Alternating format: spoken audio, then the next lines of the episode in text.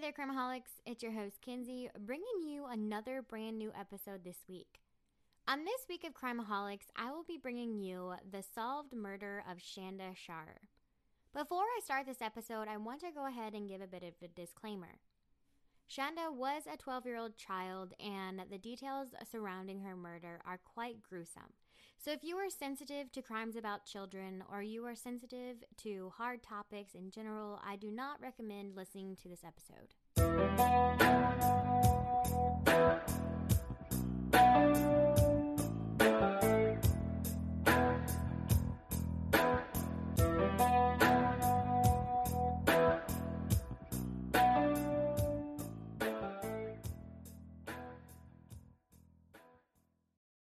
Shanda Sharer was born on June 6, 1979 in Pondville, Kentucky to Stephen and Jackie Schauer. When Shanda was very young, her parents separated and they had split custody. Shanda's mother, Jackie, described Shanda as a very happy, bubbly girl who loved to hang out with her friends and make people laugh. Shanda also participated in multiple sports throughout her childhood as well. There was nothing about her that would have ever led her to believe that this type of heinous crime would ever be committed against her daughter. When Shanda was 12 years old in 7th grade, she was living in New Albany, Indiana, where she was attending Hazelwood Middle School. Shanda was a great student who did not have any enemies. And I know at this age is when girls start to not be so nice to each other and there tends to be more drama between the girls, but Shanda at this point really didn't have any issues with anyone. While attending Hazelwood Middle School, Shanda meets Amanda Heverin. Amanda was in 8th grade while Shanda was still in 7th. The two of them became really great friends, but ultimately would decide that they wanted to be in a romantic relationship together. While the two really liked each other and everything was going great, the two of them had no idea what events would start to unfold. In October of 1991, Shanda and Amanda were attending a dance together at the middle school when Amanda's ex-girlfriend Melinda Loveless, who was 16 at the time, showed up and started a physical altercation with Shanda, who again was only 12. But before I go any further, I want to give you some background information on Melinda Loveless. Because this 16-year-old girl comes from a really violent childhood, which explains how she ended up committing these vile acts on another human. Melinda was the daughter of Marjorie and Larry Loveless, and Melissa also had two sisters.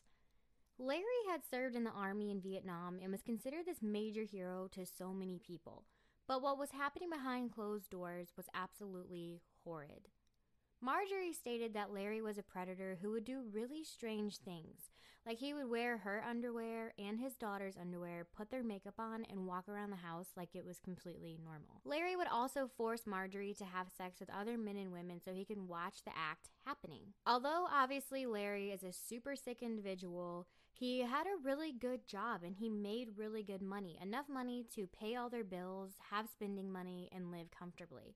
However, many neighbors of the Lovelaces said that Melinda and her sisters would often come to their home starving and unkept because Larry would never use his income to make sure that his kids were taken care of.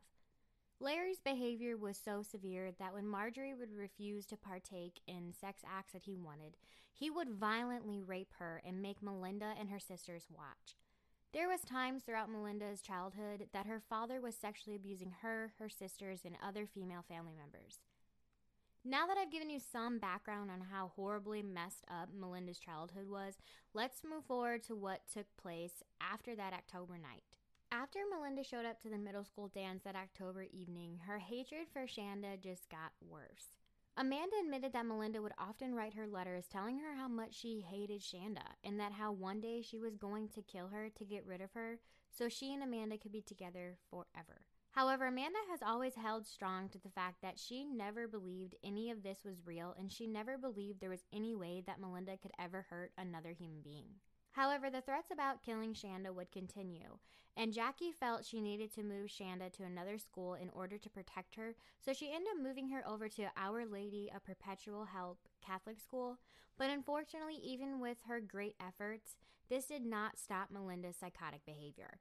It would only get worse from here and would ultimately lead up to Shanda's murder.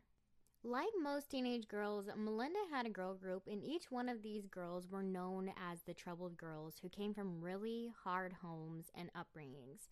I'm going to tell you a little bit about each one of these girls before I get into the acts they committed on Shanda, just so you have an understanding of who they were. The girls from Melinda's girl group were Lori Tackett, Toni Lawrence, and Hope Rippey. All of these girls are evil. But out of the three of them, Lori Tackett is just as vile as Melinda. Lori also came from a rough background like Melinda. Lori stated that as a child she was sexually abused, but she never disclosed who her abuser was. She and her mom also had a very difficult relationship. As she got older, her and her mother would often end up in very physical altercations. When Lori was about 15, she became really obsessed with the occult. And for those of you who do not know what that is, it is a practice relating to magic, astrology, or any system claiming use or knowledge of a secret or supernatural powers or agencies, according to the Webster's Dictionary. During the same time, Lori would start to tell her friends that she was possessed by a vampire and she would start self-harming. Lori's mom did put her into a hospital to get her some help, and she would get diagnosed with borderline personality disorder. Shortly after she left the hospital in 1991 is when she would meet Melinda. During the time of Shanda's murder, Lori Tackett was dating Toni Lawrence, another one of the girls who was a part of this girl group. Toni's background is a lot like the other two girls. Toni had been raped and sexually abused as a child and had attempted suicide multiple times. The fourth girl in the group was Hope Rippey, who was a childhood friend of Toni. Although there was never really any talk about Hope being sexually abused as a child, like the other girls, Hope was very much struggling with self-harm. On the night of January 10th, 1992, Melinda, Lori, Hope, and Toni were all at a concert. When Melinda says to her friends, "I need your help to get rid of Shanda." Later in court testimony, the girls had stated that they had no idea this was going to go as far as it did. One of the investigators on this case stated that if this was a single person attack, meaning it was just Melinda who attacked Shanda, she does not believe the acts committed on Shanda would have gone as far as they did. She stated that when there is a group of people committing a crime, the acts end up becoming worse because in a way they are hyping each other up, or the other people end up becoming scared of the leader, and the leader in this situation was Melinda. Melinda's plan was to have the other girls trick Shanda into getting into a car by telling her that Amanda Heverin was in the car waiting for her and she wanted to talk. But the truth is there would be no Amanda and Melinda would be waiting for her with a knife.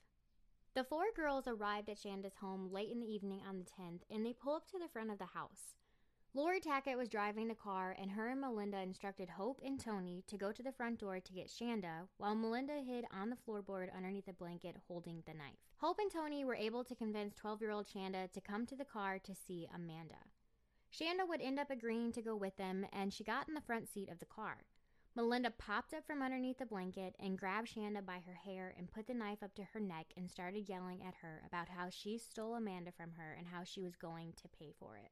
At this point, Lori Tackett knew exactly what was going to happen, and she was all for helping Melinda kill Shanda. The other two girls, Toni and Hope, at this point were not really aware of what was about to take place. The four girls drive Shanda out to the countryside in Madison County into the woods, and when they get there, Melinda and Lori start physically assaulting Shanda. Not only are they physically assaulting Shanda, but Lori was also stabbing Shanda over and over. And before I want to go any further, I want to point out right now that this attack on Shanda lasted an entire 8 hours. During this 8-hour attack on Shanda, these girls beat her, stabbed her, and sodomized her for 8 hours straight. That's the act of pure evil. Court testimony stated that Hope Rippey was scared to death of Lori and Melinda, so she would participate in the attack on Shanda. Hope took part by beating Shanda and would spray cleaning spray on her over and over during that 8-hour time frame. I'm not exactly sure what that cleaning spray was used for, but I'm pretty positive it's for the fact that when she would spray it on her, it would probably burn and hurt so bad when it would hit her wounds. Court testimony stated that Toni was too afraid to partake in the attack and torture of Shanda, but she also did absolutely nothing to stop it. I'm sure she was scared, but she could have ran for help. She could have tried to do something to stop it, but she did absolutely nothing. After the four girls beat, stabbed, and sexually assaulted Shanda, they decided that they wanted to dispose of her completely. The part that really hits me the most of this entire case is right at that moment when they wanted to dispose of Shanda completely, Shanda was still very much alive. Shanda endured every single second of pain and torture that these vile humans put her through, and it only gets worse from here. Melinda and Lori are at the point where they want to completely get rid of Shanda. They want to kill her. So after torturing her for 8 hours, the two of them decide that they're going to go ahead and slice Shanda's neck to kill her. But the knife that these two used was too dull. So they sliced her neck, but it did not kill poor Shanda. Shanda had to feel every second of that. And it continues to get worse. Lori decides, since slicing her throat did not work, Lori stabbed Shanda one more time in the chest and then put a rope around her neck to strangle her. The girls thought at this point Shanda was dead. So they put her in the back of their trunk of the car and took her over to Melinda's house. While there, the girls just hung out like there was nothing that even happened. Like, they did not just torture and hurt somebody for 8 hours straight. They just sat there like their life was normal. That was until they heard screams coming from the trunk of the car. Shanda was still alive. Melinda and Lori decided that the best way to get rid of Shanda is to burn her body. So the girls drove down a road in Madison County in the very early hours of the 11th. They pulled over onto the side of the road, which this is not a desolate area. Where they pulled off the road was very, very open. They wanted somebody to find Shanda. They had no plans at all whatsoever to cover up what they did, which makes me just cringe at the fact that they're just so arrogant about their behavior. When the girls pulled over, they pulled Shanda, who was tied up still, out of the trunk of the car, and they wrapped her in the blanket that Melinda hid under when they very first got her in the car. Keep in mind, poor Shanda is still very much alive at this point, despite being beaten and stabbed over an 8-hour period. They laid Shanda down on the road, and they grabbed a water bottle out of the car that was filled with gasoline, and then they grabbed a lighter. Melinda poured gasoline all over the blanket she was covered in and set it on fire, and they just got into the car and left. These vile monsters left Shanda to burn to death.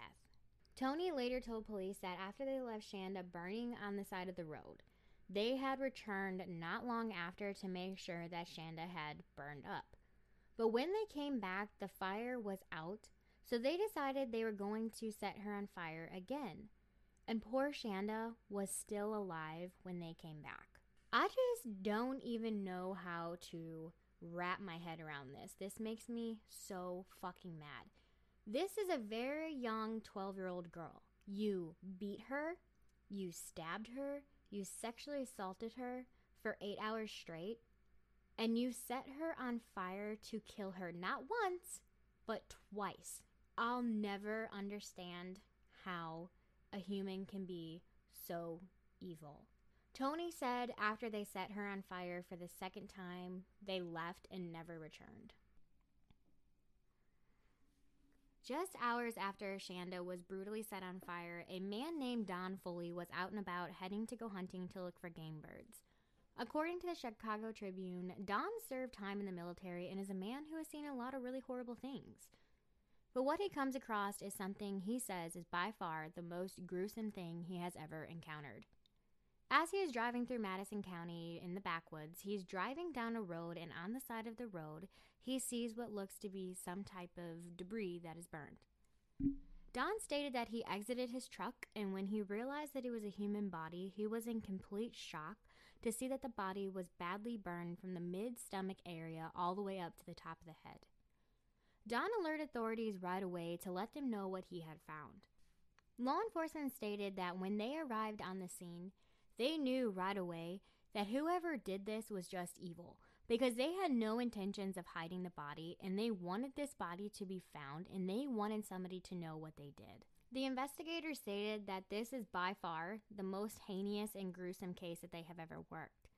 And some of the investigators on Shanda's case work for the FBI, so it should tell you how heinous and gruesome this is.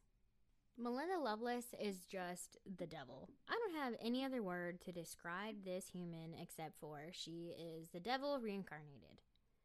Before word had even gotten out that Shanda was murdered, not long after torture took place, Melinda called Amanda Heverin and told her every single thing she did to Shanda. But Amanda said that she didn't believe it. She said there was no way it was real because it was so heinous. She said those were the kinds of things you would not even do to an animal, let alone another human. On the very same day that they set Shanda on fire, January 11, 1992, the guilt over what they did to Shanda gets to Toni. And so later that day, Toni goes over to the police station with her parents to turn herself in and tells police everything that took place. The very same day, each of the girls were arrested and booked into jail. One of the investigators on the case says he will never forget how chilling it was watching Melinda call her father to fill him in on her arrest. He stated that Melinda said to her father over the phone very calmly, "I've been arrested for murder."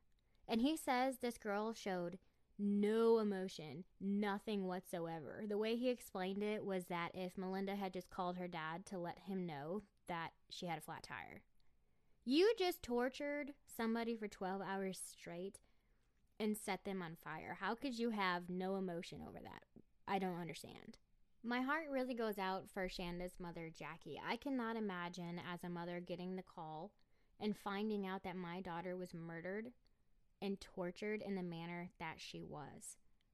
Not only is that horrible, but Shanda's mother in an interview said that she was watching TV, a news segment, and that is how she found out the cause of her daughter's death.